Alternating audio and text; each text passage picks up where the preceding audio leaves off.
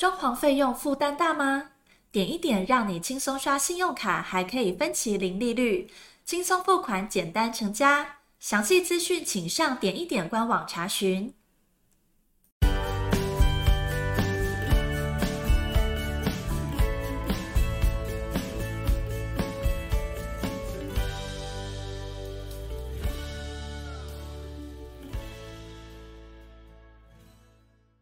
欢迎收听你家我家，我是频道主持人 Jordan。今天我想跟大家分享的一个主题呢，跟我们以前啊之前所提到的、自用住宅啊的部分比较不一样。今天想跟大家分享的是办公室装潢的一些重点。呃，商空呢，基本上也是装潢的一个重点哈，尤其是办公室的装潢。这两年来呢，台湾因为经济其实在外贸的部分是不错的，所以很多台商，尤其是一些电子厂哈。纷纷就回台去设厂啊，设立办公室。所以呢，在这个大量的需求底下呢，其实办公室的装潢有很多人，包括呃公司的一些主要负责项目的这个负责人哈，都会来纷纷询问办公室装潢有没有需要知道的几个重点。所以我今天想要跟大家分享的哈，就是说呃办公室的装潢有哪些要注意的地方。那办公室的装潢跟居家的装潢其实是完全不同的啦，哈。那不只是它它本身的装修许可，哈，其实它还有不定期严格的消防审查，哈。而且你在如果你这个办公室是用租用的方式的话，在退租返还返还这个房东的时候，那基本上可能要依照双方所订立的合约进行一些复原呐，否则这个房东可能会收取一些场地的清洁费跟装修的复原费，哈。那所以在租约到期前，你不去租的状况之下，如何很快速的装潢，那方便退租的时候返回原来的屋况，这也是一个重点哈。那跟居家的重点其实真的是蛮多的不一样。那首先呢，我想要从大家比较忽略的地方去讲办公室的装潢哈。其实第一个就是办公室哈，它是一个办公的地方，所以呢，大量的时间我们在使用电脑、书籍，好。或者是其他的这个有关眼睛要需要去注视的地方哈，不管是影像啊各方面，所以呢，你的灯光一定要足够。然后，足你灯灯光不足够的话，基本上对你自己办整天八个小时这么长时间在办公室办公的话，哈，其实对眼睛的伤害很大哈。那当然，这个灯光不单单是自己办公室的灯光，那还有就是室外的灯光是不是可以很。啊，自然的流入出来到这个流入到这个所谓的私人的空间哈，所以自然的光给人家温很温暖舒适的感觉哈，而且不会压抑。那这个是人造光，它比较没办法制造的啦。所以你如果说有自然的光源的话，那这当然是最好的哈。那也可以降低很多的电费的支出哈。那所以办公室的装潢呢，尽量都是使用玻璃隔间。好，那玻璃也可以增加办公室公空间的透光性哈。那尽量不要放一些很大型的这种植栽放在窗户哦和玻璃间的遮挡光线，可以放一些绿色的小的植栽。这些大的盆栽哦就不适合放在所谓的窗户旁边的哈，因为因为挡的很挡住很多啊自然光哈。那光线如果说你是自然光跟里面的这个光源哈做辅助的话，那整体的光线就会很柔和哈。就是你有一些原本在呃这个办公室里面的一些呃灯具哈，在外再配合外面的窗户自然光的引入哈，那我觉得这样的光线其实就很不错。那光线好，包含你的视野也就会好嘛。你的视野好，你的心情也就会好。那你的风水就会好，你办公的心情也很愉悦，所以光线跟灯光是非常重要的。好，再来就是办公室内部的动线哈，那内部的动线设计要很简单清楚，不要很复杂哈。不管是你的展示柜啦、公共资料柜啦，还有一些所谓的主管的保险柜啦、员工的收纳柜、餐具的柜体、茶水间的柜体哈、各个主管间的柜体哈、高阶主管这个这个。高阶主管的会议室哈，然后员工的办公区域哈，他你在施工前一定要跟你的设计师做一些完整的规划，避免后续啊九弯十八拐哈，而且最怕就是随之置放杂物好的动线哈，这个是非常不好的，那会造成员工的效率低下，而且会造成主管使用的便利性不够。那如果说你这个办公室如果是承租的话，不是自己买的办公室的话，那通常我会建议就是说，呃，这个办公室的设计呢，基本上应该以软装的家具设计为主。那这样你返回这样的一个屋况的时候就很简单，比如说你的呃办公桌、你的办公椅，或是你的 OA 家具，就是 partition 这个部分哦，基本上都是以软装的、移动的、哦拆卸方便的为主。啊、因为那硬装的部分，因为它不能重复利用嘛，而且施工费用比较高。好，那当然，你如果基础的硬体是安全的、完善的，哈，那软体不要破坏场地，那可以拆卸重复利用，这样是最理想的状况之下，这样最理想哈。不过，不是每间公司都是有充沛的资金做室内设计的装潢，尤其在办公室哈，那都通常都是有预算的。有限的预算才能完成办公室的这样的一个室内设计跟装潢，所以必定还是要在预算之内完成嘛，哈，所以控制预算当然是对设计来讲是最重要的。第二个就是呃，企业有本身企业的颜色了哈，还有企业有本身企业的风格，你不管处于什么行业，跟你的装潢其实是有关系的。这个部分要把你的需求跟你的设计师做沟通，尤其是你企业的辨别颜色，还有你的企业是属于比较活泼的。比较属于啊、外放的，比较属于服务业的，那可能颜色大胆一点，跳通一点，OK。你的企业是属于比较沉稳的啊，比较低调的啊，比如说啊会计师事务所，好，比如说这种法律师事务所，那基本上可能需要比较沉稳的这种颜色，才能符合你的企业形象。好，不管是哪一种企业的形象或风格，基本上我觉得都是选择简单的风格。那我们说这简约风，那简约风的好处就是说。预算会省很多，施工的时间也会大幅度的缩短哈。所以呢，这种啊不破坏原来的设计空间，如果你是租用的话，色调跟你的企业是要搭配，然后用简约的风格的方式，那我觉得这个就是基本上色调主轴风格就定位。好，那所以你如果说你的硬体没办法改变的话，那当然就是要靠这些我刚才讲的办公桌、办公椅做一些精简化跟移动式的规划。那当然，接下来就是有分大平数的办公室跟小平数的办公室的设计方向有没有什么不一样哈？那其实小坪数的办公室装潢就是基本上就是我们就是以开放式的空间为主，就是不要太多的隔间了。如果你非得要隔到这种所谓的会议室然后主管桌哈，基本上我也建议就是说可以用玻璃有通透的感觉哈来做隔间哈。那这种穿透性会让空间更放大。那办公室的家具跟 OA 系统家具呢，基本上那也是选择 OA 的系统家具，因为 OA 系统家具比较便宜，而且它拆卸很方便，重新组装也很方便，这些东西也带着走啊，方便未来你如果更换办公室的话，或是人事变动的话，随时拆卸啊都可以随着你的需求客制化来做拆卸。好，但是因为颜色跟材质设计比较没有变化，就很单调了，所以啊，建议建议就是要跟你的家具啊一同搭配，你的色调可能要一样。好，避免太单调，或者是呃太你觉得没有变化的颜色了。好，再来就是说，那一一般哈，现在的公司的资讯化的部分呢，啊、都已经怎么讲，都是以云端为主哈。其实云端线上存档的方式，真的可以让整个空间变很大。不像以前早期要用很多收纳柜，是收取很多的纸张收纳的部分。我相信现在的办公室有唯一的好处，就是说有很多的资料哈都可以储存在云端。当然，可能还是有一些需要放报表的地方了，但是这个柜纳柜体的收纳量就变得不是那么大。那当然，你如果要收纳的柜体哈，基本上你可以把，因为住家的话基本上都希望有门片，因为长时间的话会有一些灰尘啊尘螨。但办公室的话，我们反而建议就是说，如果你这些收纳柜你不需要做门片，第一个你可以省钱，第二个空间可以稍微放大。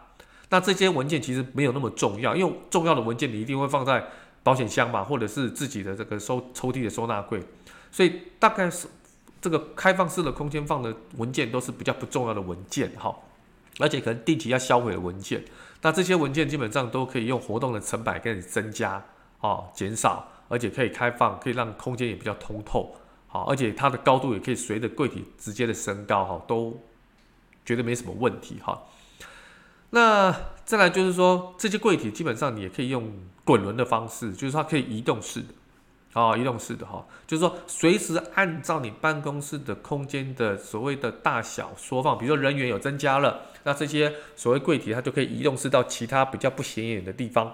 好，让主要的地方可以让呃办公室的同仁可以使用哈，诶，这个就是还不错的一种啊省钱又移动的方式。那当然这些方式呢，空间必须你在之前装潢办公室的时候，跟设计师都要讨论好哪些空间预留。可能将来扩充人员的时候，那这几个区域就是马上可以作为人员进驻的地方。好，那这些那目前还没有人员没关系，可能就放一些刚才提到的这种柜体的部分，而且这些柜体是可以有滚轮可以移动的部分。好，那很多人说，那办公室装潢到这个状况之下，好像听起来自己就可以做啦，不太需要设计师哈。我我个人认为，如果你是小平数的办公室，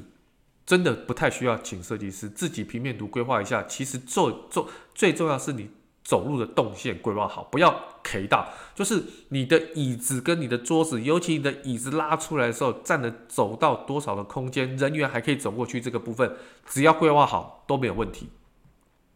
但是如果说你今天的空间比较大，而且你办公室有很多很多不一样利用的空间，比如说你有线上的课，你有实体的课程，你要办座谈会，你还有办公的地方，你还有接待室，你还有这种所谓的可能还有娱乐室哈。现在很多的这种新创公司都有很多的活动空间，那这个部分我就建议一定要找设计师了。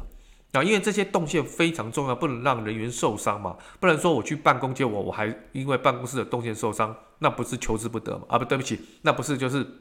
本末倒置了吗？好，所以这个部分的话，看你平数大小跟使用空间的频率跟规则，我们可以来要决定要不要来找设计师哈。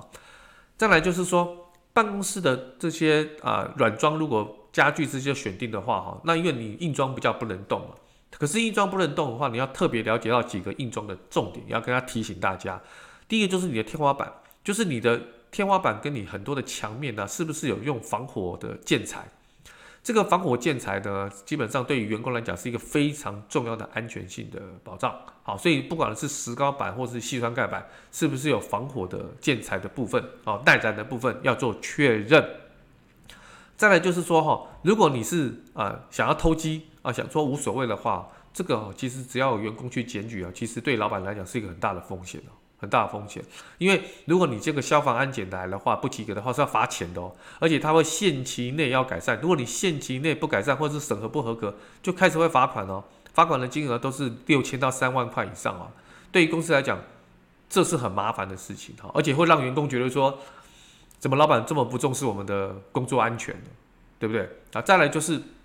隔间的部分。隔间当然有木做的了，有干式的轻隔间、湿式的轻隔间呐，白砖的白砖墙啊，还有陶粒砖啊，这些防潮石膏板的隔间哈。但是木隔间是千万千万不可用在办公室，一定要用防火。我刚才不讲了，防火的、防燃的材料，好，否则这个安检其实根本不会过。好，所以大部分的企业都是用石膏砖的，因为石膏砖本身有防火，又隔热，也有隔音的效果了。当然，隔音效果没有像一般。水泥墙这么好，但是基本上还是有，也有抗震啊、防潮啊，而且重点是施工很快速。所以，如果你是短期的办公室的装潢的租约的话，你需要隔间的话，如果你觉得玻璃门是贵的，那你就用干式的轻隔间。好，但是干式的轻隔间隔音跟隔热效果比较差了。但是轻隔间本身有防火，好，施工快速，重点是将来拆除啊、清理比较方便。所以很多呃这种短期租约了一两年的这种。业主的话都是用这种干式轻隔间来做所谓的隔间的材料的选择，当然还有细酸盖板呐、石膏板呐、哈这种水泥板可以选择，但是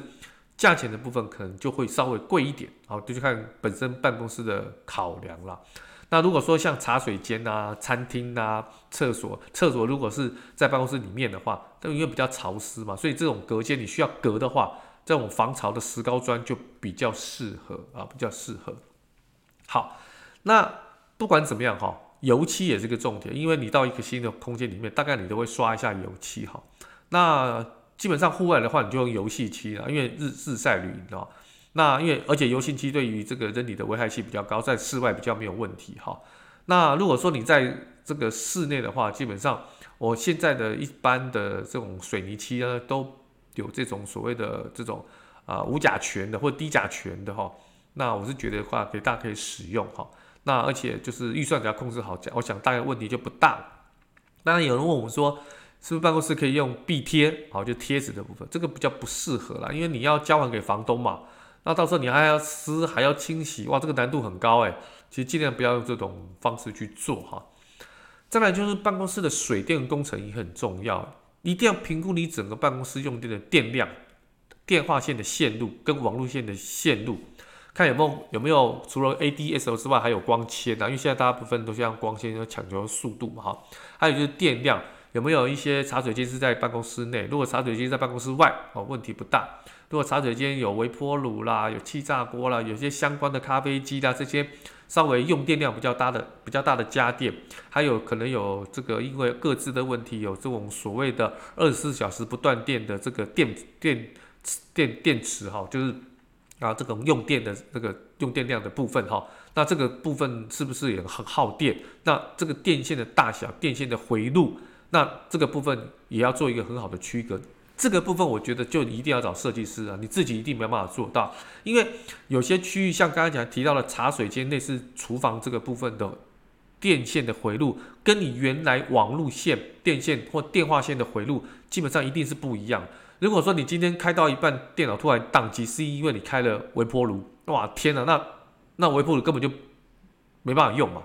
好，所以这个部分也是。那还有就是说，你办公室你不能太潮湿。因为你如果潮湿发霉，你的网络线就会变慢嘛，哦，所以如果你说你是电商的，或者是你是以网络公司为主的话，网络是你的根本的话，这个部分你就要特别小心了，特别小心。那电话线也是一样啊，不过因为现在大家对于手机的使用性已经好像超出了电话线，所以室内电话有没有必要用呢？我觉得要看你公司的属性哈，包括像传真机这种很传统的这种啊、呃，这种办公室 OA 的这种啊。这个这个器具哈，我想这个可能要稍微考量一下，因为大家现在都透过网络、透过手机、透过 Line 会透过啊、email 来做一些联系哈，所以有没有必要呢？大家就可以再为斟酌一下。如果真的不必要，其实也是外包租个台、租个这个影印机四合一的来用，基本上也可以了哈，也可以。好，再就是空调的部分。空调的部分呢，很多人都是这种啊、因为办公室的中央空调。那如果是办公室本身的办公室大楼就有中央空调，但这个部分就比较 OK。但是如果你是一般的那个商住啊，住商混用的，那本可能它本身是一个住宅的这种所谓的办公室，但是你现在把它用当做商用的办公室的话，可能就会有所谓的啊、呃、这种啊、呃、分离式的冷气哈，或是吊顶式的冷气。那这个可能需要做保养，那也要做一些维护的动作。那这些部分的话，要跟你的，如果你是租用办公室的话，就要跟房东做一些确认。那如果是你自己买的办公室的话，你就要看看说，如果你使用久的话，用吊顶式的方式，或者是用分离式的方式，哪一种对你的家来讲是最划算？而且呢，整个空间的空调是可以涵盖住，而且又可以省电。那这个部分的话，我建议小平数的话，用吊顶式就比较不合适啊。如果说你是啊、呃、公寓型的或大楼型的，是住商混合的话。比较不合适，你可以用分离式，比较便宜，然后用变频也不会太电费也不会太贵。那每个空间呢，其实都会顾虑到。那如果说你当然空间大，而且你的空间通透感是够的，那吊顶式是因为它会压缩天花板的一些空间，但是你因为大，所以看起来压迫感不大的话，当然自己买的办公室就考可以考虑用吊顶式的方式呢，就比较啊、有美感，而且呢。呃，但不过要特别注意吊顶是，就是维护的方式，那个孔洞一定要先留住好。好，今天呢，从办公室的装潢也跟大家分享了一些这个重点哈，啊，不管是这个所谓的风格啦、颜色的定调啊，还有要不要找设计师的定调，小平数跟大平数的一些差距啊，灯光的配置跟自然光如何搭配，还有动线呐、啊、柜体啦、硬装跟软装啊，到最后所谓空调的部分哈。啊，一系列的跟大家做一些说明，希望大家能够在办公室办公的时候，啊，甚至比你家里的时间还多的时候，能够更加的舒适、更加的健康，而更加的安全。好了，今天我的分享就到这边，就等谢谢各位，我们下礼拜再见喽。OK，拜拜。